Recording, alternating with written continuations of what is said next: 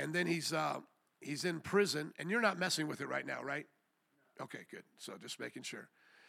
And he says that whether I am in chains, verse 7, or uh, whether I am in chains or defending and confirming the gospel, all of you share in God's grace with me. So he started off in chapter 1, verse 1, showing that he's writing to the people of Philippi, the overseers and deacons. He says that he is in prison here in verse 7, and that his um, prayer for them is that they will grow in depth of insight. And then he wants them to know that what he's going through in verse 12 has been for the advancement of the gospel, and now the whole palace guard and everyone else, uh, excuse me, he is preaching the gospel to the whole palace guard and to everyone else while he is in chains. And he says here in verse 14, because of my chains, that he believes that people are getting confidence now to preach the gospel. And so then he continues on to say that some, verse 17, are preaching the gospel out of selfish ambition, and that is uh, stirring up a little bit of trouble for him while he says he's in chains. But he says, Does that matter? And he says, Not really, as long as the gospel is preached, whether from true motives or false motives. Then he continues on and he says that he's thankful for their prayers and he believes that it will work out for his deliverance. He says, In God's provision of the Spirit of Jesus Christ, this is verse 19, what has happened to me will turn out for my deliverance. And so eventually he does get released, but then he gets arrested again. And then he, he says to them that he is convinced that, um, I'm convinced of this, verse uh, 25, I know that I will remain and I will continue with all of you for your progress and joy in the faith. So he knows it's not his time yet to go because he's torn between wanting to die and be with them. And he says, But I know I'm going to remain and that it's for your progress and joy in the faith so that my being with you again, your boasting, and so that my being with you again, your boasting in Christ uh, Jesus will abound on account of me. Then he basically ends the chapter, chapter one, by saying, Whatever then happens to me, in other words, whether he lives or dies, conduct yourselves in a manner worthy of the gospel, stand firm in one spirit, striving together as for one as one for the faith of the gospel. So he's preach, uh, he's praying for their unity, and he says that if they continue to do that, this will be a sign to those who are oppressing them and um, uh, persecuting them that they will be destroyed. Because he then says, It's not only been granted to you on behalf of Christ to believe in him, but also to suffer for him. So, just in summary, Philippians is written to the elders and deacons of Philippi, a Roman city.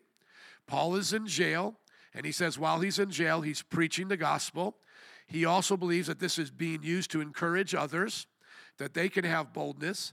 And then he begins to teach them that they need to be in one heart and one mind, that they need to be uh, living a life worthy of the gospel, and that they are not to be discouraged by the persecution they're facing, but knowing that they're not only supposed to believe in Jesus, but suffer for Jesus. Everybody got it? All right. Can I get amen? Okay, so you guys will help me go through this now. Now, that's chapter one. So, by God's grace, we're going to finish the whole book of Philippians today. We're going to go through chapter two, chapter three, and chapter four.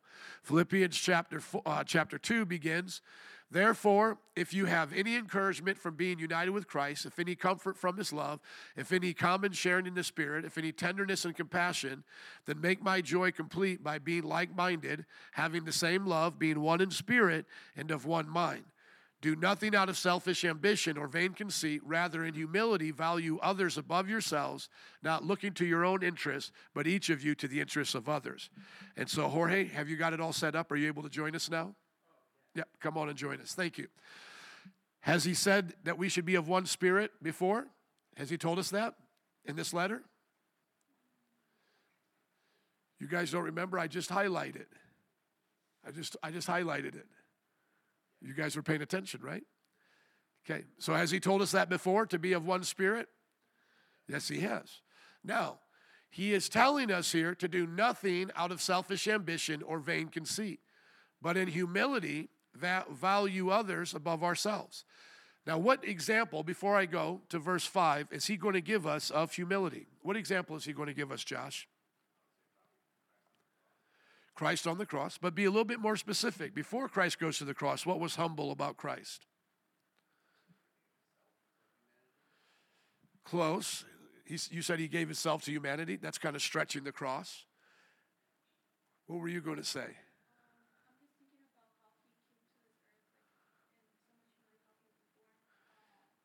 So, how Jesus was born. What do we call the birth of Jesus?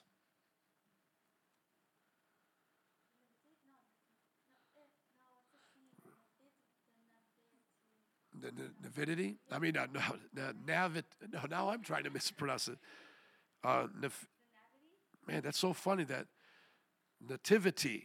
There we go, nativity. No, that's not what we're talking about. So, those of you who have been with me through this series, you don't know the next verse that comes after this in the example because I've used it before to point to Jesus' divinity. You guys don't remember? It's about the nature of Christ, and it had to do with his birth, remember? How he lowered himself as a servant, but be a little bit more specific. He took on human flesh, and that term is called the incarnation the incarnation. See, this is what I fear for you guys in Bible college is that oftentimes you're taking on so many subjects that you're not able to comprehend all that you're learning. It's a little bit overwhelming for you that I've gone through this book with you multiple times, and that when I come back just after a short time, you're forgetting these things. So let this be a remembrance to you that you need to remain humble while you're learning and continue to go back over the things that you're studying, especially in chapels where you're beginning to learn books of the Bible, like with me, okay? So this shows you that you need to really grow in your memory and your ability to with, with um, retain and withhold information. So he says to them in verse 3 Do nothing out of selfish ambition or vain conceit, rather, in humility, value others above yourselves. Now, what example is he going to give? He's going to give the example of Christ. Verse 5 In your relationships with one another, have the same mindset of Christ Jesus. What was the mindset of Christ Jesus? Who, being in very nature God, did not consider equality with God something to be grasped or used to his own advantage.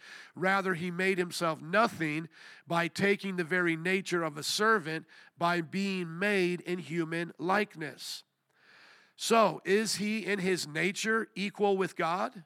Yes, according to this, he is equal in his nature, God. Being in very nature, what? God. Everybody speak up nice and loud and clear for me, okay? Be loud and clear for me today. Who being in very nature what? Thank you. He's in very nature God, but he did not consider it something to be used to his own advantage. Or as another translation says, something that he had to grasp and hold on to. His equality with God gave him privileges. Okay? His equality with God gave him opportunities to do things as God. Now, he's going to take on the nature of a servant.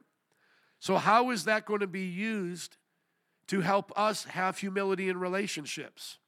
Someone give me an example of how that's going to be used.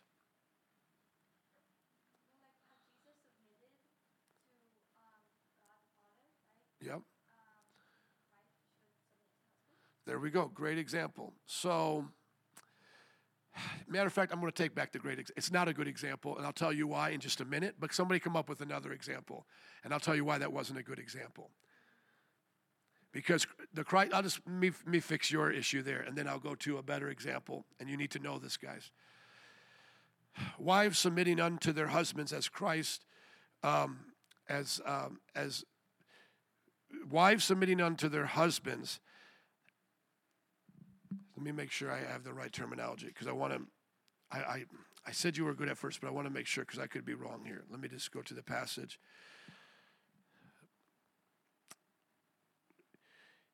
Uh, for as the husband as, as the wife is head of the church, his body. Now, as the church, yes, okay. The reason why that is wrong is because the example of wives submitting to their husbands is as the church submits to Christ, not as the son submits to the father. So you mix two examples. Do you understand? It's an example of humility, but it's not the example that I'm looking for. So I'm going to give you guys another opportunity. And if you want to try again, you can. What is an example that we can now get from Christ's humility, being equal in nature to God, and then taking on flesh in our relationships? Because that's how we're supposed to take it.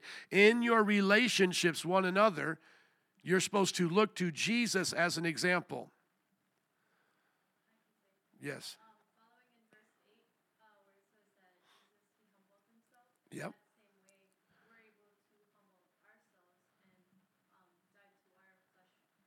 So close. You said that we're supposed to be humble. That's good. But I'm asking you to give me an example of the humility.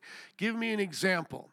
Because some of you, I think, are missing that he's in very nature equal to God, but now he's going to live in nature as a man.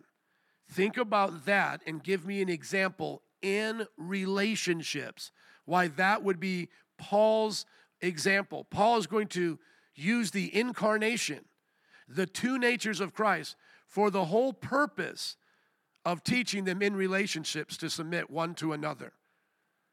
So explain that. Why would that be a good example? Give me an example in a relationship where Jesus having two natures is a good example. Why bring up the two natures of Jesus? Why not just say, as our sister said, well, he submitted to the Father, so you submit to the Father? Why does he bring up the two natures? And he says, in your relationships, do that. Do what Jesus did. Did you have one according to that uh, parameter? Okay.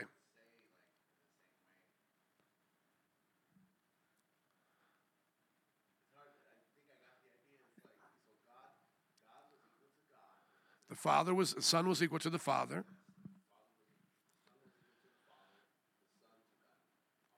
Son took on flesh, helping for those who can't hear you. Okay.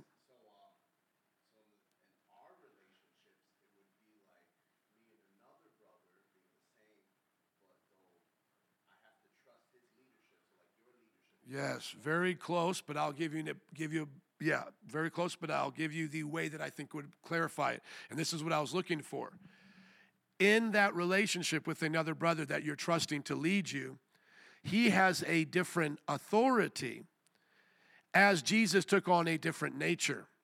So, Jesus taking on flesh now doesn't have the privilege that he had as God because it says he's not going to use it to his own advantage. Do you notice that? He's not going to use the quality of God that you cannot kill God to his own advantage while he's as, as a man. So, as a man, you can kill the flesh of Jesus, but you can't kill God. Do you understand that? So, he's not going to use that ability he has in his God nature to his own advantage. So, what would it be like? I'm a police officer, I have authority. Use that example. In my relationship with you, a citizen, I am not to use that authority uh, as a police officer to my own advantage. Not abusing my authority. Ooh, there you go. That's a good way to understand it. That will help you in the problems of justice, that won't it? We teach the police officer to treat others not to his own advantage, out of his own anger, out of his own situation. How, how about another example? Parents with children. Parents don't use your authority to your own advantage. Everybody be humble like Jesus, who was equal to the Father as God, but when he was a man like us, he did not use his equality with God as something to be used to his own advantage. Does everybody get that? That's the whole entire point is that everybody, no matter what position they have, how about this? You're a millionaire. Do not use your million dollar status as owning your own business, having your own company. Do not use that to your own advantage to lord it over others. That's the point that Paul is making. Now, in that point, he makes another point, which is the incarnation and the doctrine of it. And it goes deep. So let's go further. Who being in very, let's go to verse 5. In your relationships with one another, have the same mindset as Christ Jesus, or the attitude, as another translation says. who being in very nature God did not consider equality with God something to be used to his own advantage.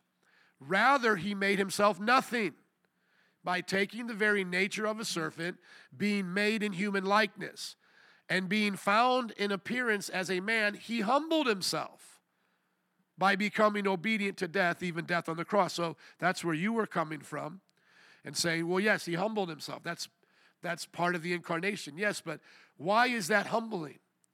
Because he had to his own advantage, he never had to die. That's why the example you were saying, which is simply submitting to the Father, doesn't really mean what we need this to mean because the Son can, submit to the Father in eternity past and never have come to the earth. We believe within the tri- Trinity, there's an economic relationship where the Father is over the Son and the Spirit, and the Spirit and the Son submit to the Father, and the Spirit submits to the Father and the Son. But we don't believe they're different in nature. And so that didn't have to do with Christ and the church and those things. That wasn't the point here. Now, in our marriage relationships, that would be a good example to say that the husband does not use his authority over his wife to his own advantage. And that's a good word to husbands, is it not? Amen. There's a good word for that. So look at how many things you can learn about relationships through the incarnation. And he goes so far as to become obedient to death on the cross. Now, watch what he receives from this. Therefore, God exalted him to the highest place and gave him a name that is above every name, that at the name of Jesus every knee should bow in heaven and on earth and under the earth, and every tongue should confess that Jesus Christ is Lord to the glory of God the Father. Now, what was the name that God gave to Moses? And he said, This is the name I want you to know me by. What was that name? I am. That's right. And now, how do we best pronounce that name? It means, his name means I am that I am. So you're right in that way, but how do we pronounce it? Starts with the Y, ends with an H. Yahweh. That's our best understanding of how to pronounce it, right? But now the name of Jesus is above every name. So you're not even saved by simply saying, Yahweh saves me. How are you now saved? By Jesus' name. And in the Hebrew, that is Yeshua or Joshua. But you just can't say Joshua. You have to mean Joshua or Yeshua, the Mashiach, the Christ. Can't just say Jesus. You can't just say Jesus is Lord in the sense of Jesus down the road, Jesus. It's Jesus the Christ. Because aren't there many people named Jesus? Aren't there many people named Joshua? Right? But it's the specific one Jesus the Messiah. He is Lord. Now, does it mean there when we confess that Jesus is Lord that he's just like a landlord? That he's the Lord of the manor, as some cults like Jehovah Witnesses teach? No, because go to Isaiah chapter 45, verse 23 says, But myself, excuse me, by myself I have sworn, my mouth has uttered in all integrity a word that will not be revoked. Before me, every knee will bow. By me, every tongue will swear. They will say, Of me, in the name of Yahweh or in the Lord alone, are deliverance and strength. Wow. So you mean we're now doing unto Jesus everything that Yahweh said he swore would be done to him? Well, then who must be the person that speaks as Yahweh to Isaiah? Who must be that person? It must be Jesus. Now, do we just make that up out of thin air? No, we go to Isaiah chapter 6. And Isaiah says, I saw the Lord high and exalted, seated on a throne. I saw his glory, right? That's what Isaiah says. Now, who do we believe Isaiah saw? Jesus. Now, how can we show that? Where does that say that in the Bible? Does anybody know? I always forget the exact reference, but do you guys know the gospel? Which gospel is it? Which gospel is it? Were you saying yes to something else? You know, you know the gospel. Yes, I'm asking you, do you know which gospel it is? I long for the day to be your guys' professor again. Oftentimes I wonder how much you guys are retaining from what you're getting. And some of these things are the most important things. Do you understand? And I've taught you guys this. Have you been here when I've taught the book of Philippians? Yes. I've taught you this. Isaiah said this. John chapter 12, verse 41. Isaiah said this because he saw whose glory? Jesus' is glory and spoke about him. So, according to the Gospel of John, chapter 12, verse 41, the Lord, the Yahweh, the person of Yahweh, we should say, that Isaiah sees is Jesus. So, is it strange for us to hear Paul say that the name of Jesus is exalted now to save souls, and that before Jesus every knee will bow and they will confess him as Yahweh to the glory of God the Father? Is that strange? No, that's the same preaching of the Old Testament. That before Yahweh they would be confessing him as Lord. But what person would they be doing that for? According to Isaiah, that says they will come before him. Isaiah 45 says, They will come before the Lord. He says, You will swear unto me, every knee will bow before me. You will confess, I am your deliverer. And who did Isaiah see? As the Lord, Jesus. Now, does that mean Jesus is the Father? No. We can find times where the Father speaks in the Old Testament. We can find times where the Son speaks, and we can find times where the Holy Spirit speaks. These three all share the one name of Yahweh. And here we see at the incarnation the Son, the eternal Word, now in flesh, the God man, not man becoming God, not God stopping to be God to become man, but God taking on humanity while retaining his full divinity but not using the divine nature to his own advantage. He is put to death physically, though in his God nature, always alive, just like in your spiritual nature, you're always alive. And at the resurrection, he's given now the privilege to have everyone bow before him and confess his God man name, the name of the Son in the flesh. What's that name? Jesus is Yahweh to the glory of the Father, who is also God. Remember, we just learned in a prior verse here that Jesus is in the nature of God, just like the Father is in the nature of God. And just like the Father is Yahweh, the Son is Yahweh, and the Holy Spirit is Yahweh. But are there three Yahwehs? Are there three Yahwehs, yes or no? No, there's only one Yahweh. Are there three gods? There's only one God. Now, the person of the Father is one, the person of the Son is two, the person of the Holy Spirit is three. Now, are those three persons one person? There are three persons. But are those three persons equally one God? Yes, not 33%, 33%, not parts, equally God. So we are not saying that three gods equal one God, and we're not saying that three persons equal one person we are saying that there are three persons that equal one divine nature, or rather share one divine nature, or that on their own equally partake of the divine nature. Just as the Father has divinity in himself, the Son has divinity in himself, and the Holy Spirit. So that was what we were supposed to learn about relationships from the incarnation. Moving on now, chapter 2, verse 12. Therefore, my dear friends, as you have always obeyed, not only in my presence, but now much more in my absence, continue to work out your salvation with fear and trembling. For it is God who works in you to will and to act in order to fulfill his good purpose. Now, notice here it says, continue to work out your salvation. But in chapter 1, verse 6, it says that God is going to work out our salvation to completion. Is that a contradiction? Chapter 1, verse 6. It says, Being confident of this, that he who began a good work in you, the he there being the Father, who began a good work in you, will carry it on to completion unto the day of Christ.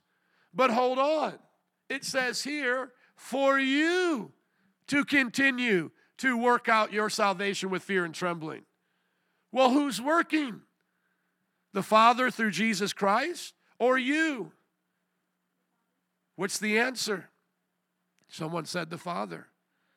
Someone said Jesus, which is not in the subject matter right now. What is the answer? Who is working? The Father or you? In 1 6, it says that the Father is working in you unto the day of Christ Jesus. And here it says, for you, chapter 2, verse 12, to continue to work out your salvation. So, who's doing the work of your salvation in this sense? The Father or you? The Father? Then what do you do with continue to work out your salvation? He's not speaking to the Father, speaking to them. So, who's working, the Father or you? You. What do you do then with what he says? The Father who began a good work in you will continue it on to completion. The Father's not working in you, you're only working in you. He's working with us. So, what's the answer? Who is working, the Father or you? Both. Critical thinking. See? Should have said it. Wrong answers are better than no answers, but not all wrong answers are going to be treated alike. So be ready. But wrong answers are better than no answers when you're learning. It's both. Now, what work is the Father doing in us? The Father is doing the work of making sure that the work we're doing is brought to completion. So He's like the Father helping us walk. But do we have to move our legs? Yeah. Do, do we have to learn how to eat, you know, spiritual food? Yes. He's not going to open your mouth, you know. But it does say, in one sense, He'll nurse us, but He wants to move us on to meat. This is what we call synergism. It's one of the reasons why we disagree with Calvinism because Calvinism is monergism. Only God is working. Synergism is more than one working. You've probably heard that before. Synergy. If you haven't, you can look it up. Monergy is one work, one person working. Synergy, multiple. Who are the persons working here? The Father, the Son, the Holy Spirit, one God. So we can attribute all that God will do, just putting it as God's work. But we know we can show the Father's work in that verse we were just at. I can show you the Son's work in us, obviously. I can show you the Holy Spirit. So we'll, we'll say that's all God's work. But is there a work for us to do? Yes, there is a work for us. It says it right there. Continue to work out your salvation with fear and trembling. And then now look, verse 13 gave you the answer. If you had listened, it was already there. For it is God who works in you to will and to act in order to fulfill his good purpose. So it's ultimately God giving you the will and the actions, but you have to be participating. I also put in there Ephesians 2 8 because the work we do in cooperation with the Lord, can that ever be attributed to us as gaining or earning or working for our salvation? No. Me learning scripture and working out my salvation can never give me the right to say I've earned my salvation. Oh, I've learned scripture, I've earned my salvation now. No, learning scripture is allowing the work of God to give me works to do. But it's still my choice because I could step away from the work of God and not allow it to complete in me. Because who will God's work always complete in? Those who remain. So this is not a blanket promise to whoever believed in Christ will always now believe in Christ. And you know, no, the, the promise of the work coming to completion is to those who remain with Christ. In other words, the plane, as an example, will complete its journey if it was a perfect plane, and you know perfect planes will complete their flight. A perfect plane will go from New York to London. It will complete its journey. What must you do if you want to be a part of that journey from New York to London? You must remain on that plane. The plane perfectly will go. But once you get on the plane, does that mean you're always going to be on the plane? No, because you can jump out the plane, can't you? Let's say a perfect plane allowed you to get off at any time. Do we find examples in the scripture where people start with Christ and then they don't finish with Christ? Absolutely. We could go through those at another time. Paul mentions them in different letters, and he says they've shipwrecked their faith. He talks about them being cut off. He talks about, uh, or rather, Jesus talks, the scriptures talk about them being cut off. Paul warns about apostasy and people turning their back on Christ. And so we know it can be done. So, does that mean God is not a perfect Savior? Because somebody might say, He wasn't God a perfect Savior and He promises to complete it. How can you mess it up if He's a perfect Savior? Use the plane example with Him. Isn't the plane perfect in this example? It's going to go from New York to London. It's perfect. But it's our choice to remain on the plane. Now, if we remain on the plane, do we ever take credit for it? No, because it was Christ, or we, in this example, it was the person giving us the invitation. It was the person who built the plane. It was all of that. We won't say on the plane, I deserve some credit because I stayed on the plane. You deciding to stay on the plane never made it fly one inch. Do you understand? You deciding to live for Jesus never contributed one drop in the bucket to your salvation, one iota and never made any difference to whether or not Christ could save you or would save you. But did, did, did Jesus say that's what he asked of us? The works of God is to believe. That is what we do. The work of God that He's required of us is to believe. And then from our belief, the good actions follow. The faith without works is dead, the Bible says. But as we believe, good works follow. We are God's workmanship, made to do good works in cooperation with the Lord.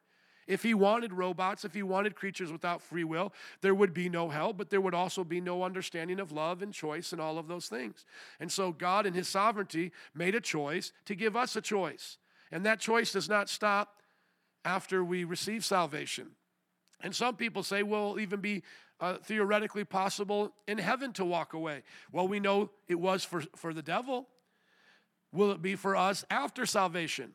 I think maybe the possibility could be there, like in theory, but we would never take it. Just like you could eat poop anytime you want, in theory, but unless you're insane, you never will. And so in heaven, we would never be insane, and we would always understand what that would look like to walk away from this. Whereas Satan was deceived, as others were deceived. And so after the age, where you could be deceived and now you have a perfect mind, I don't think you would ever go back to, dis, um, to deception. So that's how I would say we would still retain a will in heaven to grow and to know, and yet we would still remain there, uncorrupted, holy. Just something to think about. Now, verse 14 do everything without grumbling or arguing. Can I hear an amen for that? In your schoolwork, at the church, in your families, do everything without grumbling or arguing, so that you may become blameless and pure, children of God without fault in a warped and crooked generation. That's a quote from Deuteronomy 32 5. God rebuked them. And out of anger, the Bible says, he would not allow that generation to enter into the promised land. His wrath came upon them. He judged them with finality. But he was merciful to their children so they could come. But he said to them, You guys have gone too far. You're not going in. You will now die in the wilderness. And the Bible uses, as, uses that as an example and says, don't be like them because remember, they kept grumbling against God. They kept arguing with their leadership, Moses. And they were warped in their thinking and crooked in their way of living. And the Bible says, don't be like that. Be blameless in the decisions you're making, be pure. Now look at the next thing he says. Then you will shine among them like stars in the sky. Shine among who? The warped and crooked generation. Because Israel serves as an example of all unbelief, disbelief, rebellion. It's not like they're worse than the rest of the world. They're the best example of the world, in other words. And God uses them to show us what not to be like. So all humanity has been like Israel, rebellious towards God, and if not worse.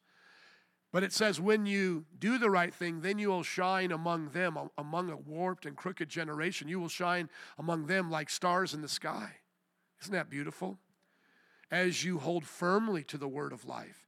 That's a promise from Daniel 12 3 that you'll shine like stars and the righteous will be bright like the sun. And then I will be able to boast on the day of Christ that I did not run or labor in vain. He says, Then when I'm there and your life is being judged by the Lord, he says, I will know that I didn't run or labor in vain because I will see you now being rewarded for your life of not grumbling, not arguing, and that you were shining like a star in the midst of a warped and crooked generation. Like, like Jesus said, lights and darkness. But then he even goes on in verse 17, but even if I'm being poured out like a drink offering, in other words, even if you don't make that right decision, I still am going to be blessed because I can get poured out like a drink offering on the sacrifice and service coming from your faith, from whoever does it, and I'm glad and rejoice with all of you. So you too should be glad and rejoice with me. So whoever decides to follow this, he'll be like poured out over their life as a drink offering. And the Bible talks about them taking the wine and the strong drink and pouring it out. You ever seen it at a graveside, pouring it out? I wonder if that tradition, pour one out, comes from the drink offering because they would pour out their alcohol, not just to marinate it so it tastes better, but they would pour it out as a symbol of offering the liquids to the Lord. And he said, You may or may not do this, but for those who do, I will be poured out then like the drink offering over your sacrifice. So here's the lamb being sacrificed for that person. Let's say you wanted to bring your lamb, you know, for Passover, whatever, it's being sacrificed. And now the drink offering, let's say, is being poured over it. Paul says, I'll be that drink offering to anyone here who wants their faith to be counted as, you know, they, they want to keep the faith. They want to be good for the Lord.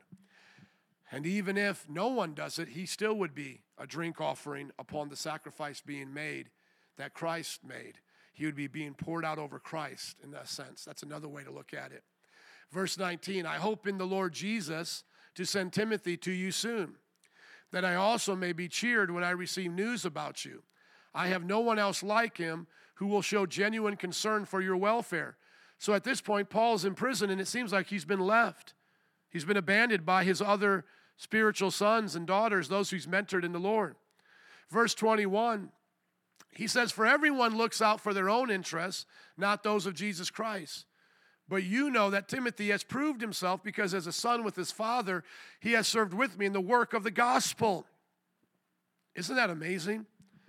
That he makes a general statement and says, You know, everyone just looks out for their own self. Without the mindset of Christ, everybody just does what they want. They don't think about Jesus.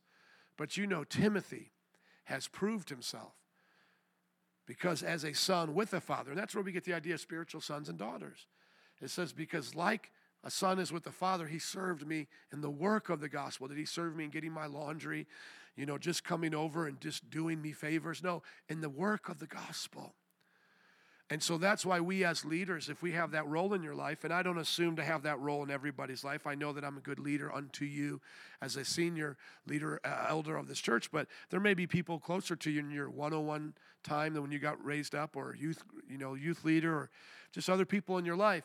And you have to look back on those relationships, and I may be that way for some as well, but those relationships you have to continue to honor. Don't just set those to the side. Well, I'm not in the 101 anymore. I don't need to honor that person. Some of you might say, well, my 101 leader's not, not honoring the Lord or, or the church I go to. Well, then they have lost their place of honor, right? Find someone else to look up to and to follow so that that tradition continues to be passed on. Disciples making disciples. Verse 23 of chapter 2 I hope, therefore, to send him as soon as I see how things go with me. So I want to send Timothy to you. Timothy's going to eventually become the pastor or senior elder over Ephesus, the Ephesian church. I want to send him to you as soon as I see how things go with me, and I am confident in the Lord that I myself will come. We're not sure if he ever did come uh, back to the Philippine area, the Philippi area. Here's a little bit of the timeline of Paul. If you look at Galatians being the first letter and some of his travels here, if you go here to Philippians, he's writing it from a Roman jail cell. Eventually, he'll get out for a little bit of time, and maybe we could say he does go there. We don't know. We can assume that he did go some places, but we're not for sure. Uh, eventually, he'll write the rest of these books, but then get rearrested and go to Rome and be beheaded. Let's keep going. Verse 25. But I think it's necessary to send back to you Epaphroditus, my brother, co worker, fellow soldier, who is also your messenger, whom you sent to take care of my needs. So here is a brother, a person that was sent from the church of Philippi to come to Rome to help Paul out so he wouldn't feel alone. So even though he had Timothy and he spoke so well of him, he wasn't all alone. It wasn't Timothy only that loved him. It was also these other churches and people that were sending. So when he makes that se- st- uh, sentence, no one looks out for their, uh, everyone looks out for their own interests. No one looks out for Christ. He's not saying that for everybody. He's just saying in that situation, there are certain people who have left him and in the flesh, we don't think about Christ, you know, as a as a overarching thing. But this brother was with him. Now notice all the titles he says about this brother. May this be said about us my brother, sister, family member, close, close in relationship. What's the next thing he says? My coworker, someone that works alongside of him, fellow soldier. Come on, Josh, fellow soldier. Remember that day we were fellow soldiers? I mean, we've all been fellow soldiers in one, one way, but remember when you came to church, when it was a scary day to be at church for some, you know, fellow soldier, who is also a messenger, bringing back and forth the message from the apostle to the church. May we all be considered the family of God. Who's my mother, brother, sister? Those who do the will of God. May we all be in those relationships. May we all be workers with the Lord and with his people, co laborers with God and his people. May we all be fellow soldiers, not buckling to cowardice and fear. May we all stand strong, amen. And every one of you is a fellow soldier, and all be messengers, willing to study and to learn these scriptures and then to bring it to others. That's why I'm really concerned about how you guys understand things in Bible college. Some of these things that you guys are learning will not be as important as other things. When I'm teaching you the Holy Scriptures, going verse by verse, you have to remember these things. I know, I know you're busy. I know there's a lot of things that are going on, but do not let these things pass by without you remembering. Don't let this happen in vain, okay? Amen? Come on, say amen. Amen. Thank you. For he longs for all of you in his distress because you heard he was ill. So he must have gotten sick. Indeed, he was ill and almost died. God had mercy on him, and not on him only, but also on me, to spare me sorrow upon sorrow. Therefore, I am all the more eager to send him, so that when you see him again, you may be glad and I may have less anxiety. So, even Paul dealt with anxiety, anxious thoughts. He had to renew his mind just like us. Verse 29 So then, welcome him in the Lord with great joy. Honor people like him because he almost died for the work of the gospel or the work of Christ. He has risked his life to make up for the help you yourselves could not give me. So maybe a lot of the other uh, Philippian people couldn't do it, but they sent this brother to make up for it. And he said, You got to honor him, rejoice with him. And I think about the people we know who have laid down their lives for the gospel like the Riascos and others, and times that we've been threatened here in the church. We rejoice with those people, we honor those people. And in this situation, the brother got sick. Maybe it was because uh, he was arrested and beaten. And one of those other times Paul talks about, because he said he was beaten three times, you know, and he was uh, left for dead, and all these other. Uh, I mean, we know the time he was left for dead, he was stoned, but we know there was other times that he was forsaken and went hungry. He said he was naked. It was just maybe in one of those times that Luke didn't record. And so he might have gotten infection from his beatings and almost died, but the Lord restored him. And now he wants to send him back as that messenger. Let's go on now to chapter 3. Further, my brothers and sisters, rejoice in the Lord. So don't just rejoice in him, just rejoice in the Lord. It is no trouble for me to write the same things to you again, and it's a safeguard for you. Watch out for those dogs. Notice Paul calling names.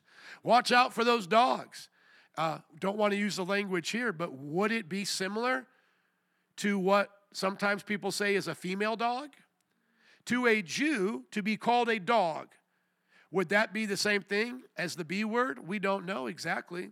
We know that the Bible forget, forbids profane speech, but there is speech that could be considered profane that's in the Bible. So, what's the difference? It must be the context. You go to Israel, call somebody a bee and they don't know our American culture, that they don't even know what a bee is. You call them a dog in their culture, that could be worse.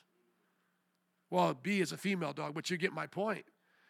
I love to point at this out because so often we have sensitive ears and sensitive minds in Christianity. We think it's Niceanity. He's calling them dogs. And I don't know if there is another word on top of that in their culture that could have been harsher, but I know for a Jew that is as harsh as the scriptures get. No Jew would ever want to be called a dog. That would never be a good name to call them. That would be like the equivalent of somebody calling a black person an N, calling a or calling um, a Hispanic person by the S S P I C, you know, whatever, you know. That would be the height from Scripture standpoint of what you can call them. And he says, watch out for those dogs, those evildoers, those mutilators of the flesh. Now, some of you may want permission to cuss, but if you do, you better be ready to explain why you did it, okay? Because if you're just doing it because you hit your thumb on the, you know, with the hammer or you're in traffic, that's not biblical. Um, that's not biblical. That's just being profane and unwholesome speech. But when you call somebody a dog or a snake, or you say that they are a donkey in heat looking for another donkey with the biggest genitalia so they can have the most emission come from that genitalia, as the prophet said, you better be speaking on behalf of the Lord because that's the language of the Bible as well. And sometimes it makes us squirm because that's uncomfortable for us and it wouldn't be PG but it's the language of the scripture. And we have to not be afraid of it because some Muslim will be quick to point it out to you and then use your Niceanity to have you now put down Christianity. And I will not have some cult leader or some other religion have me be embarrassed of Israel being called a donkey in heat, looking for a big genitalia to have big emission. That will not embarrass me because that is the way they were in the spiritual as being spiritual prostitutes and whores. And I'll show that to you because I don't want you to think I'm making it up. God help us to understand the scriptures. Amen. I don't want to be ashamed of the, the language the Bible used. I'm so tired of Niceanity coming to us as Christians, trying to get us to deny Christianity. I don't serve Niceanity, I serve Christianity. Amen and who gave the word of the Lord. When the Bible says in the prophets, the word of the Lord, the word of the Lord, who is the word of the Lord? You missed your moment to preach, preacher. Who is the word of the Lord? Nobody knows who the word of the Lord is? Jesus. When it says the word of the Lord came to them, who came to them? Jesus. Jesus is the same. So when they say, well, Jesus didn't talk like that, yes, he did. He talked like that in the Old Testament, he talked like that in the New Testament, and he talked like that as his second coming. This is Jesus' words for Ezekiel. Jesus is speaking. Who is the word of the Lord, folks? Who is it? Who is the word of the Lord? Look at Ezekiel chapter 23. The word of the Lord came to me. Who came to him? Jesus came to him. John 1 1 In the beginning was the Word, the Word was with God, and the Word was God.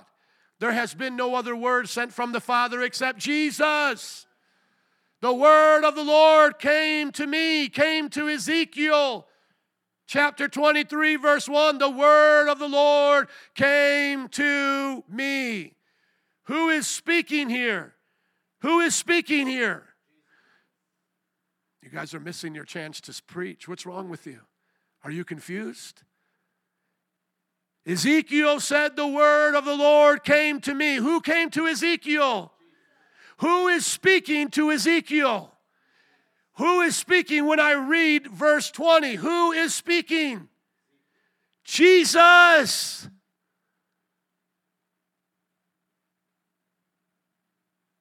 Guys missed every opportunity I gave you to shout the name of Jesus in this chapel. Can we repent for that? I've told you about three times, uh, live feed. Please pray with us to repent. That the word of the Lord being Jesus became confusing. Father, forgive us. Forgive us on a day like today when in chapel, Lord, It is explained to the students over and over again the word of the Lord is Jesus. They don't know who is speaking. Lord, I would never trick them and switch subjects or who is the speaker. God, may they repent today. They have ears to hear, eyes to see, hearts to understand. May they learn your scriptures and be broken for you so that may they may know and love you. Someone get me some water, please. Father, in the name of Jesus, I pray for these students in a warped and crooked generation. may they know and love you.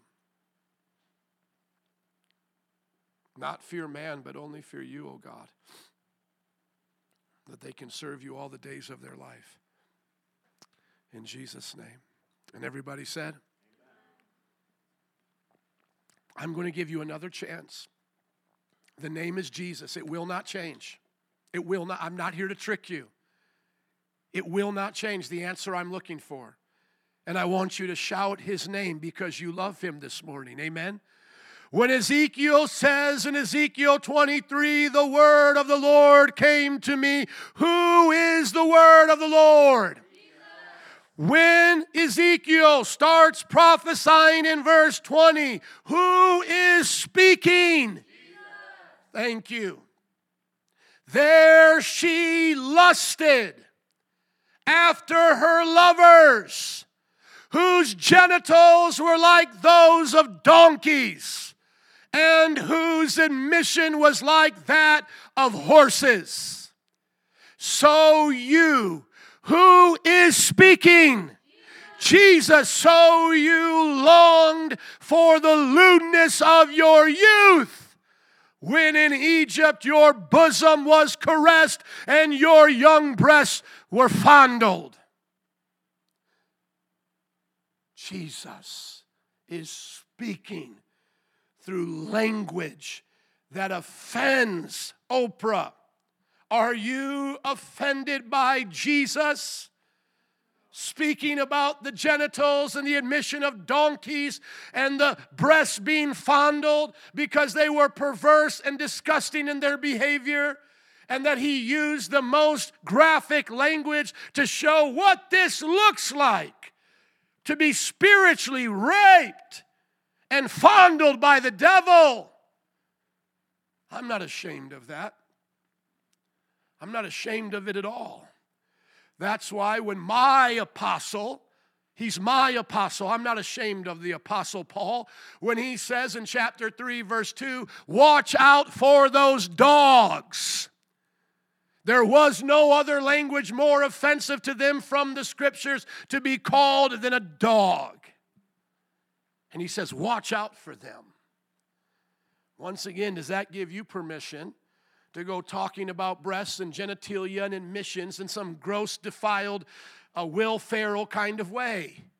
No. Does it give you permission to strike your hammer, uh, strike your, uh, when you strike your uh, hand with a hammer, to now cuss? No, because that is foul. That is unclean. It should not come out of your mouth. Does it give you permission to be uh, foul in road rage. No, but if you are led by the Spirit, are you able to use that language of the prophets? Absolutely.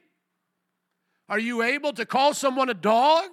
Absolutely. Are you able to call them swine, serpent, vipers? The language of Scripture. Is anyone here ashamed of Jesus? Jesus called them snakes. Jesus called them vipers. Jesus called them whitewashed tombs. If you took the insults of Jesus and listed them all out, it was no different to them than being called the worst possible things. Because that in their, in their culture was the worst thing to be called all of that. Why would he do it? Just to offend them? To be filthy? To be an Andrew Dice Clay? No, because our God uses the language of offense to open up their hearts to humble them. You're a dog. He called the woman from Syrophoenicia a dog by an inference. Why should I take what is for the children and give it to their dogs? And why was he saying that? Because those dogs, that those people had afflicted and persecuted the Jews and had treated them unfairly during the Assyrian captivity and during their times of affliction. And he was saying, You come from a filthy nation. Why should I stop ministering to them and now help you as a filthy dog? Mine are sheep. But what did it do? Did it remain only as an offense to her? No, it cut right to her heart. And she said, even the dogs can get crumbs, even filthy dogs in that culture, because they weren't really their pets. Any filthy dog can come around every now and then to the barbecue, a squirrel, whatever else you can think of at that time as they lived pretty much indoor, outdoor living, you know, could come and nibble on that thing. You want to see the dogs of their culture, go to India. You'll see the dogs begging, you know, for scraps, living on the streets. She said, even the dogs get the crumbs. And that's where the revelation now comes. He didn't just come for his people who themselves had become wicked, prostituting themselves. He also came for the other nations because all have sinned and fallen short of the glory of God. Amen. Watch out for those dogs. Who is he talking to? The mutilators of the flesh. What does that remind you of? Mutilators of the flesh. Galatians. What does he say to them? You want to be what? Circumcised, go all the way and just cut, off, cut it off, emasculate yourself. Do you remember that? Nobody who's read the book of Galatians to memory or has it ability to recall it from memory to what I'm referring to? Here in the book of Galatians, he starts rebuking them. You foolish Galatians, who bewitched you? Who cast a spell on you? Before your very eyes, Jesus Christ was clearly, clearly portrayed as crucified. I would like to learn just one thing from you. How did you receive the Spirit? By the works of the law or by believing what you heard? Are you so foolish? Are you so dumb? Are you so stupid? After beginning by the means of the Spirit, are you now trying to finish by means of the flesh? What is he talking about? Keep going. Understand this that those who have faith are the children of Abraham. If you try to live by the law, you have to keep all the law. Keep following his point.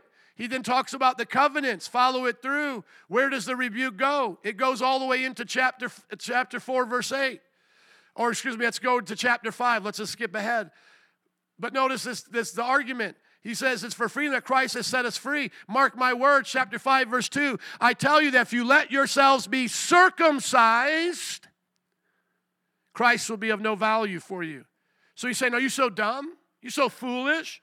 that you came as pagans into this thing. I didn't say you had to be circumcised. I didn't have to snip the foreskin of your male genitalia for you to be right. Now you're hearing from other supposed Christians that are saying you have to be circumcised to be a good Christian. Why are you letting them deceive you? Continue on. He then speaks to them. He says, As for those agitators, I wish they would go the whole way and emasculate themselves. Cut it off. It's not Niceanity, friends, it's Christianity. I'm surprised you don't remember this. That's quite a thing to read in the scriptures. Maybe because you didn't know what the word emasculate meant, you kept reading past it. I assume you've read the book of Galatians. Some of you are leaders in our church, and it's required you read the whole Bible. So he says to them, you are being bewitched, like as if a spell was cast on you to think having your skin snipped off of your genitalia is going to make you more of a Christian. You became a Christ follower because of Christ and the cross and the faith you had in Him, like the, like the Abraham faith. But for those who are messing with you, those who keep coming after you, tell them Paul said this. If that's how they think they can be righteous by cutting flesh, well, then cut off all your flesh then in that area. Emasculate yourselves. That's the Apostle Paul. That, as what we just learned, comes from Galatians, the first epistle. So they must have already have known that kind of talk from Paul. So something must be going on in the church again in this area, Philippi, where those same people are now messing with them. And he has to say, Watch out for those dogs. They're not really Jews. They pretend to be. They might have a lineage that goes back to Abraham, but like how Jesus said, they're really like their father, the devil. They're dogs. They're evildoers. They're mutilators of the flesh. And all the non circumcised people said, Amen. They might like it like that. For it is we who are the circumcision, who serve God, by the Spirit, who boast in Christ Jesus, and put new, no confidence in the flesh. We're the real circumcision, though I myself have many reasons for such confidence. And so go back to understand that's the circumcision of the flesh that's, uh, excuse me, of the heart that saves, not of the, not of the flesh. If I said that wrong, forgive me. Paul is re- reiterating what he's taught in other places that the circumcision done in the flesh was an example of what would be done in the heart, that the circumcision would come to the heart. Colossians chapter 2 verse 11. In him you also circumcised with a circumcision not performed by human hands. Your whole self, ruled by the flesh, was put off when you were circumcised by Christ, having been buried with him in baptism, in which now you've been raised with him through faith. That is the working of God who has raised him from the dead. Amen? Now, look, if someone else thinks they have reason to put confidence in the flesh, I have more. Circumcised on the eighth day. He's going to talk about his life as a Jew circumcised on the eighth day, of the people of Israel, the tribe of Benjamin, a Hebrew of Hebrews, in regard to the law, Pharisee, as for zeal, persecuting the church, as for righteousness based on the law, faultless. But whatever were gains to me, I now consider loss for the sake of Christ. What is more, I consider everything a loss because of the surpassing worth of knowing Christ Jesus, my Lord, my Yeshua uh, my uh, Yahweh, rather. Yeshua is my Yahweh. For whose sake I have lost all things, I consider them all garbage. And you know what this is in the Greek language? I consider it all what comes out from a person when they go number two. That's the language he used right there. I consider it all that, but not to offend the SUM chapel. And because I don't prefer to use the, the language that starts with an S and ends with a T, I'll just say poopy. That's the word in Greek. That's what it means. I consider it all poop. The stuff that comes out of the butt. That's what I consider it all refuse and garbage. Filthy rags in Isaiah is the rag of a woman's menstrual cloth. That's what your good works are compared to uh, Christ's righteousness dirty and filthy. And the Bible says that if you try to work your way to salvation, it looks like a menstrual cloth. He is now saying that everything I did in Judaism is like what I look at in the outhouse after I go to the bathroom. The language here is not my point, it's the point of the language. Do you get what I'm trying to say? I'm not trying to be graphic for graphic's sake. I'm using the language, which is graphic, to make the point.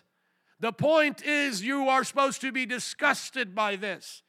You are supposed to look at you trying to work yourself to heaven as a menstrual rag or as what comes out into the outhouse when you go number two. That's what you're supposed to see. The dogs, the evildoers are offering you. You don't fall for it, you don't get bewitched, you don't take on their foolish stupidity. You stay free in Christ. Because Paul said, I had more poop to boast about than all of them but it's still poop at the end of the day. It's all garbage that I may, may, may gain Christ and be found in Him. He spends an entire book, the book of Ephesians, on the in Him revelation, which is what that book that I wrote by God's grace in Him is about. He says that I may be in him. If you could understand what that means to be partakers of the divine nature, as Peter talked about, the theosis, the divine intermingling with the human, humanity and divinity intermingling. Isn't that glorious? That Christ is not just, you know, sprinkling us with a little bit of his blessings. Like sometimes you hear about the Muslims talk about Allah. Allah will give you little blessings, but he's so far he can never come to you or be with you because you're so unholy. No, the Bible says we come into Christ. We come into him. We come into his spirit, the Holy Spirit, the spirit in which he sent. We come into him, not having a righteousness of my own that comes from the law, but that which is through faith in Christ. In Christ. We spiritually are born again by him and into him. The righteousness that comes from God on the basis of faith. I want to know Christ.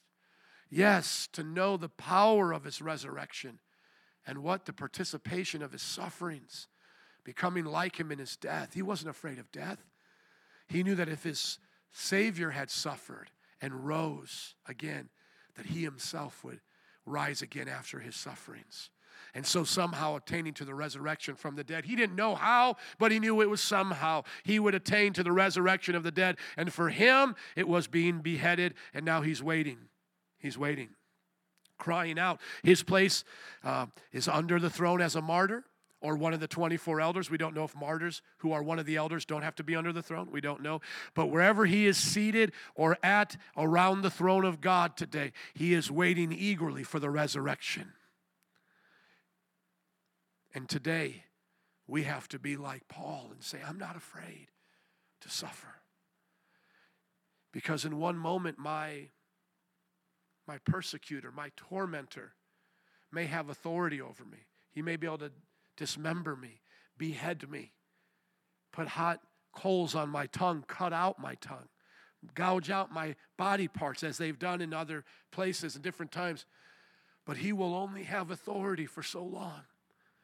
Within an instant, you and I, and all those who have suffered that way or do suffer that way, will go from being on that dirty floor in some nation being persecuted to the streets of gold and to the presence of God.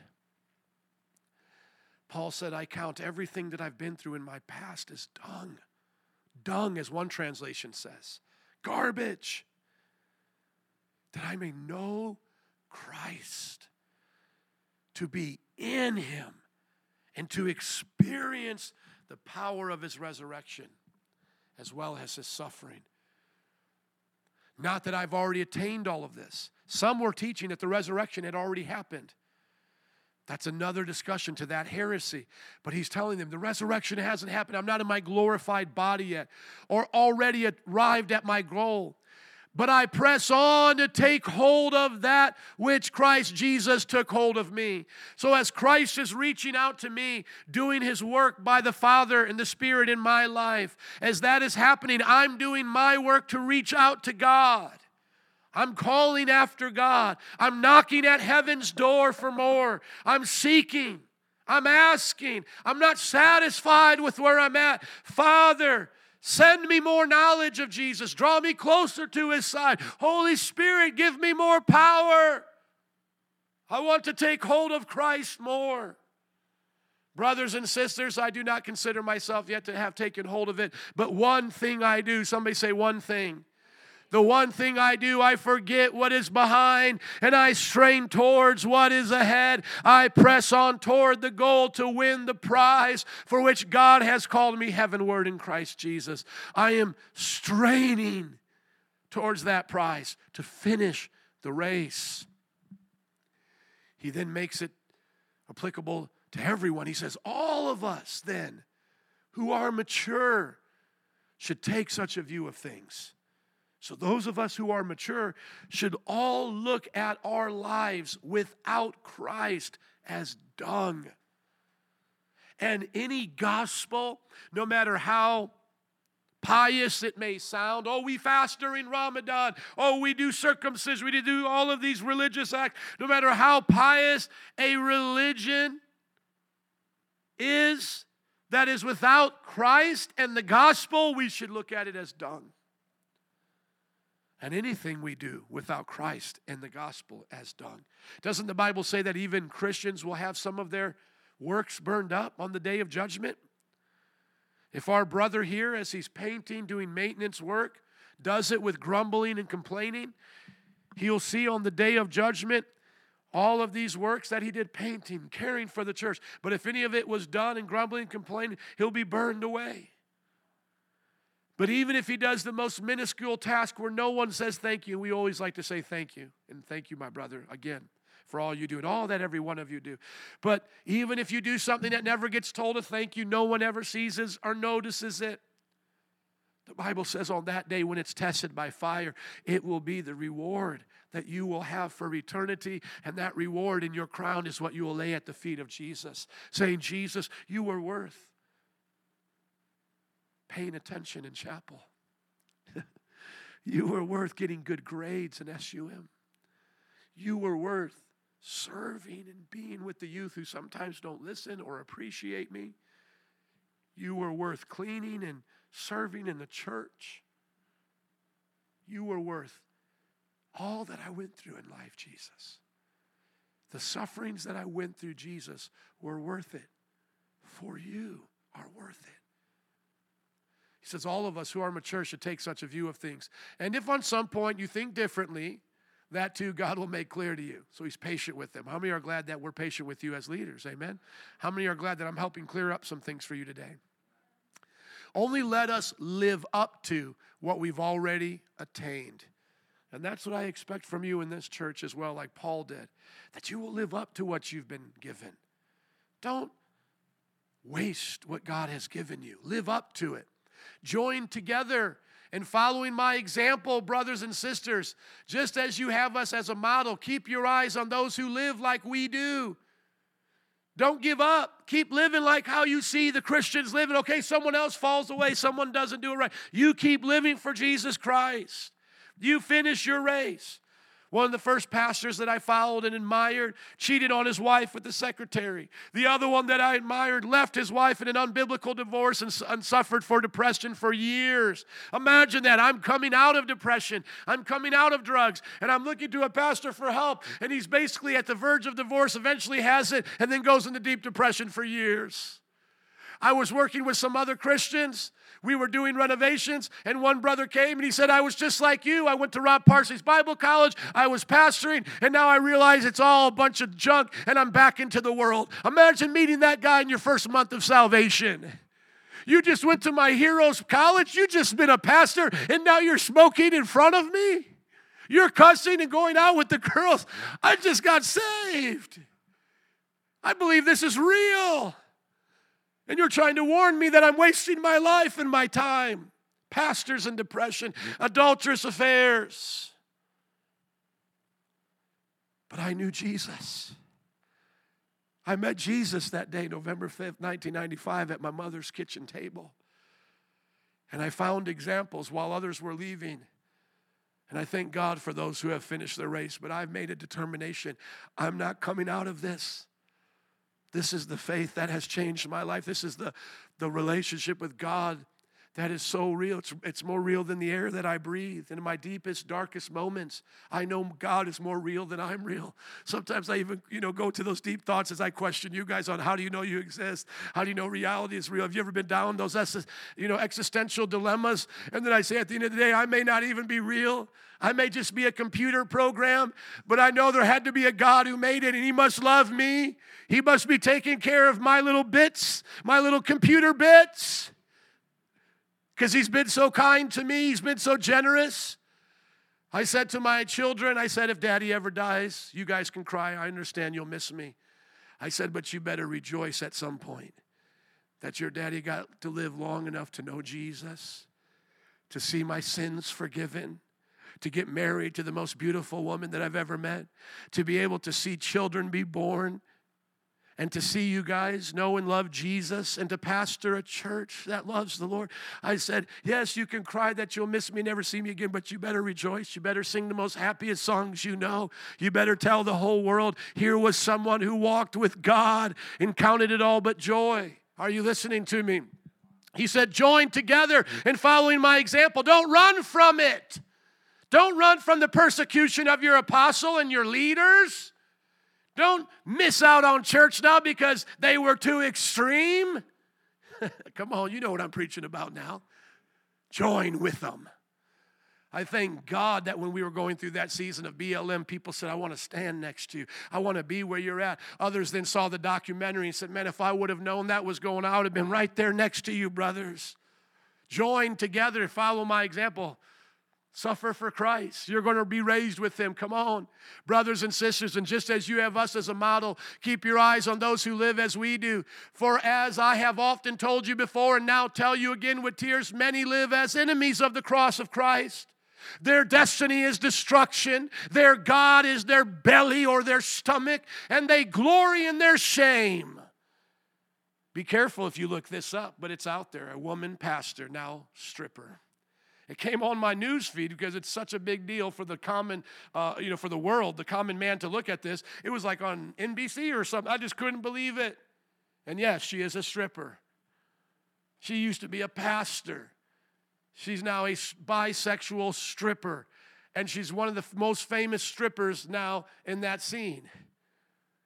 Pastors have become homosexuals. Pastors have become strippers. We know that from the man side of things. But here you would think of a delicate woman. You know, she used to be pure and holy. Now you get to pay a certain fee to watch her strip. And everybody wants to see the pastor strip. It would be like Nancy backsliding, turned into a stripper. God forbid. Their glory is in their shame. I'm free now. I'm happier than I've ever been as a pastor. You are full of the devil. And the devil has given you his temporary pleasures to deceive you. You are no different than the mouse eating the strychnine, thinking you are just getting a free meal, but you are soon about ready to feel the poison, and it, it will kill you and destroy you. Their destiny is destruction. Their God is their stomach, whatever feels right. That's what I do. Notice it hasn't changed since then. And they glory in their shame. Their glory is their shame. They're not ashamed of shame, they glory in their shame. Their mind is set on earthly things. That's why it's good, even though sometimes I get caught up in confused a little bit by revelation, but it's good to remind folks you're not going to be in charge of this place for long. You're not going to be a stripper for long. The internet's not going to be used for defilement for long. Are you guys listening? They only have their mind set on earthly things. But listen to me our citizenship is in heaven as we eagerly wait a Savior from there the Lord Jesus Christ. The three great names that also serve as titles Yahweh, Yeshua, Yahweh, the I am that I am, Yeshua, the Savior, Christ, Mashiach, the Anointed One, the I am that I am who saves and anoints. We are waiting for our Savior from there, who by the power that enables him to bring everything under his control, he's going to control everything at one point, isn't he? He will transform our lowly bodies so that we will be like his glorious body. The incarnation doesn't stop at salvation. He resurrects with a body. Doesn't he say that? Touch me, I'm not just a ghost, Thomas. I'm not just a ghost. He had flesh and bone, but not flesh and blood, because flesh and blood cannot inherit the kingdom of God. But the heavenly body will be of flesh, just like how angels can come in flesh, and it will have bone. I don't know if angels have bone, but I know they can lift and do different things. Jesus had flesh and bone, he could eat, but he could also walk through walls and he could ascend to heaven. And our body will be like his body. How many are glad he raised with a real body? How many believe that he still has that body? How many believe we're going to get a body just like his? And that's why we believe that it's important to know that he didn't just rise as a spirit. Of course, he has a spirit and it's always been a spirit, but he also rose as a body. Philippians chapter 4. What time does your next class start? 115. Let's end it here. I think we can I think I can complete 4. Cuz I want to have a parting message for you guys at the end of the year. By God's grace, we can complete this. Chapter 4. Therefore, my brothers and sisters, whom I love and I long for, my joy and my crown, stand firm in the Lord in his way. Dear friends, you could preach a whole message on that. His brothers and sisters, he loves them. They are his joy, his crown. He wants them to stand firm in the Lord. Because remember, it's our choice to allow the Lord to continue to do that work. He then says, I plead with Euodia and I plead with Syntyche to be of the same mind. Maybe they were the ones that were not being humble before. Yes, and I ask you, my true companion, help these women. So, whoever's in charge, the senior leader of this church, he's now talking to them, though he wasn't mentioned. He says, My true companion, help these women since they have contended at my side in the cause of the gospel, along with Clement, one of the only church fathers mentioned that has a book outside of the Bible. You can read Clement's writings. Along with Clement and the rest of my co workers whose names are in the book of life. Help these women get along. Who knows the fights that they were having or what was going on, but Paul mentions them by name. I'm glad that he did, but it might be a little bit embarrassing to be known from eternity that you were the ones fighting in Paul's church. Verse 4 Rejoice in the Lord always. And I say it again, rejoice. We rejoice in the Lord. Let your gentleness be evident to all. So even though we're rebuking, we're using the language of the prophet, we're doing it from a place of gentleness, meaning we don't want to crush them, we don't want to break them. Jesus, with the Syrophoenician woman, did not want her to perish, but he had to offend her mind with those words for she to see who she really was so she could see her need for God.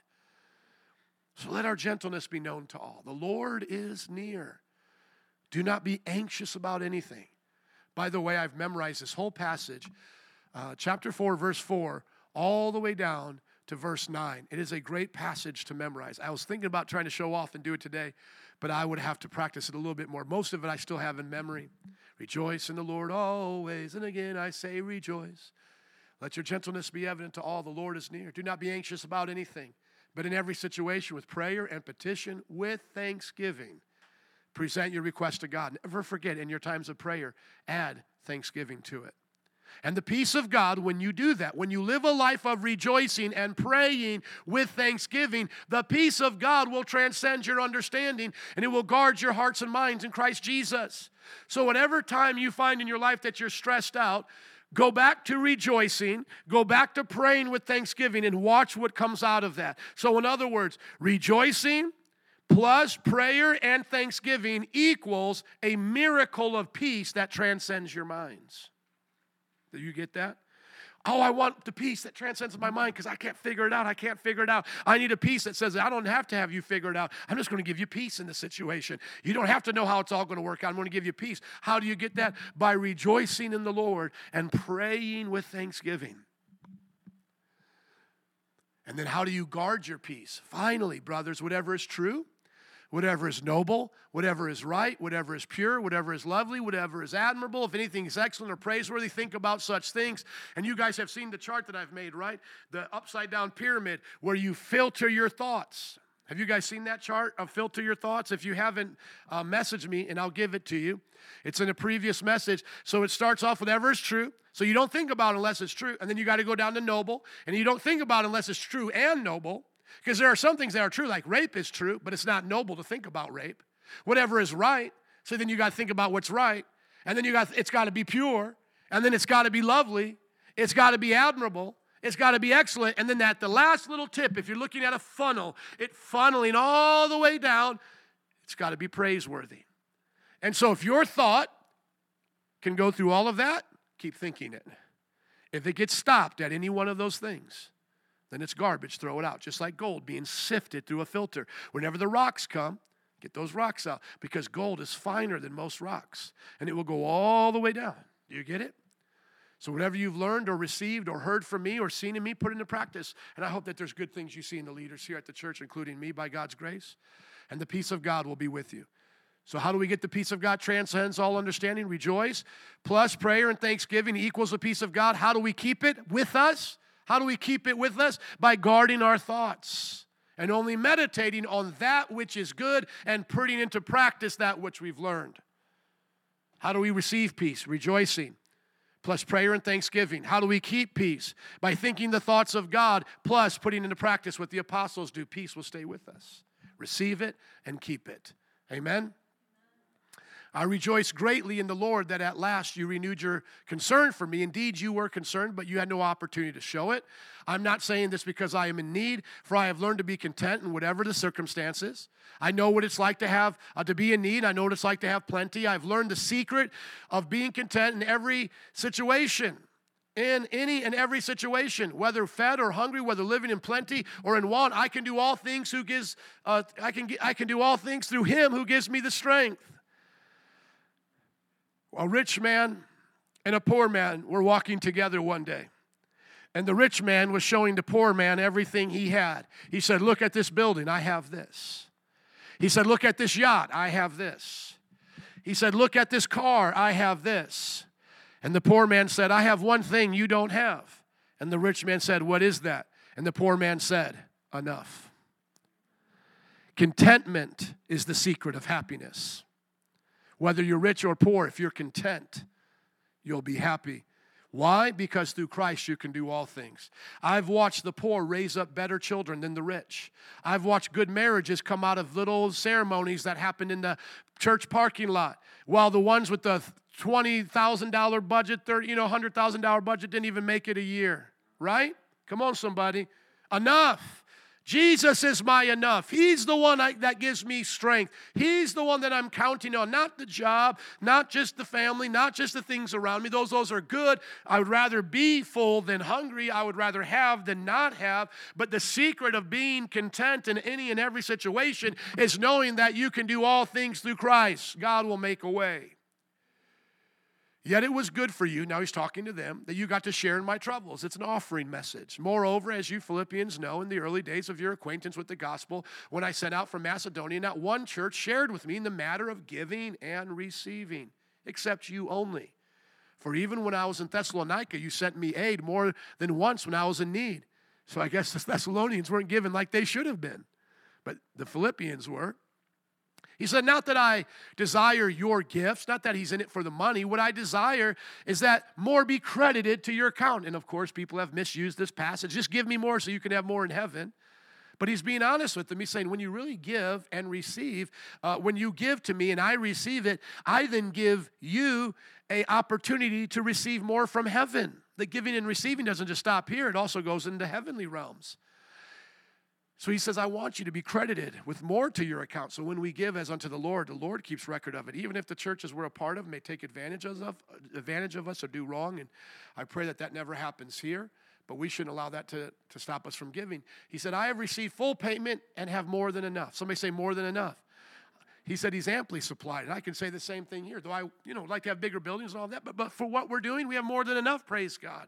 I'm amply supplied now that I have received from Epaphroditus the gifts you sent. So Epaphroditus must have been coming with some offerings. They are fragrant offering, an acceptable sacrifice, pleasing to God. And then now here's the promise. And my God will meet all your needs according to the riches of his glory in Christ Jesus. To our God and Father be glory forever and ever. Amen. Where does that come about? Where does that promise come? When the person's giving to the work of the Lord. So people who are just walking around going, oh man, I know God's going to meet all my needs, and they're not giving, they're not helping the church go forward, they're not going to have that promise. The promise is for those who are giving like you. And God says, I'm going to take care of you. He ends with these final words Greet all God's people in Christ Jesus. The brothers and sisters who are with me send greetings. All God's people here send you greetings, especially those who belong to Caesar's household. He must have been not the main Caesar of Rome, but another dude named Caesar, all of Caesar's household. Or it could be the main Caesar's household, but there's people in his house getting saved. So you never know. What Caesar is it? The Caesar of Rome or another person named Caesar? Either way, somebody who's named Caesar in his house, people are getting saved. The grace of the Lord Jesus Christ be with your spirit. Amen. Amen. So be it. And by the way, as it's coming to my memory, it could have even been the main Caesar because uh, sometimes people ask, how do we know the things that happen during the trials? If people are getting saved from governmental officials, and their back uh, and their households, they could have gotten the records, and that's how Luke would know, and others would know what happened when Jesus was there or that person was there, is because they were able to get records. It even says that of Herod's house, people were getting saved, so they would know what would happen in Herod's house.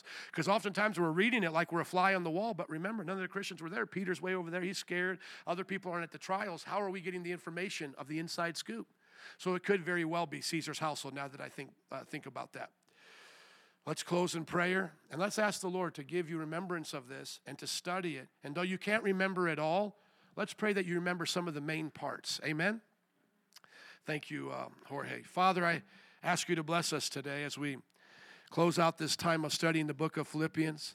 Help us to always know and love you and to serve you and to remember in a nutshell what this book was about, to retain it into our heart and to read through it throughout the years ahead of us and to add to our knowledge that Paul was in prison for the gospel and that he was going to use that opportunity to continue to forward the gospel and that he wanted the people of that church to get along, to be humble, and to look to your son as an example of that humility, that incarnation. And that, Lord, He wanted them to be aware that there was false religions and others that were out there trying to distract them from your pure gospel. He wanted them to pursue you more than anything else through Christ Jesus. And Lord, he wanted uh, the local church to give and to receive. Lord, may we remember these things. May we incorporate them into our everyday lives. May we walk worthy of the gospel. May we live up to that which we have received. May we strive to see the resurrection and put past what is behind us. That one thing he said he does, may we do it. Forget the past and strain towards what is ahead. Father, we pray all of this in Jesus' name. And everybody said, Amen.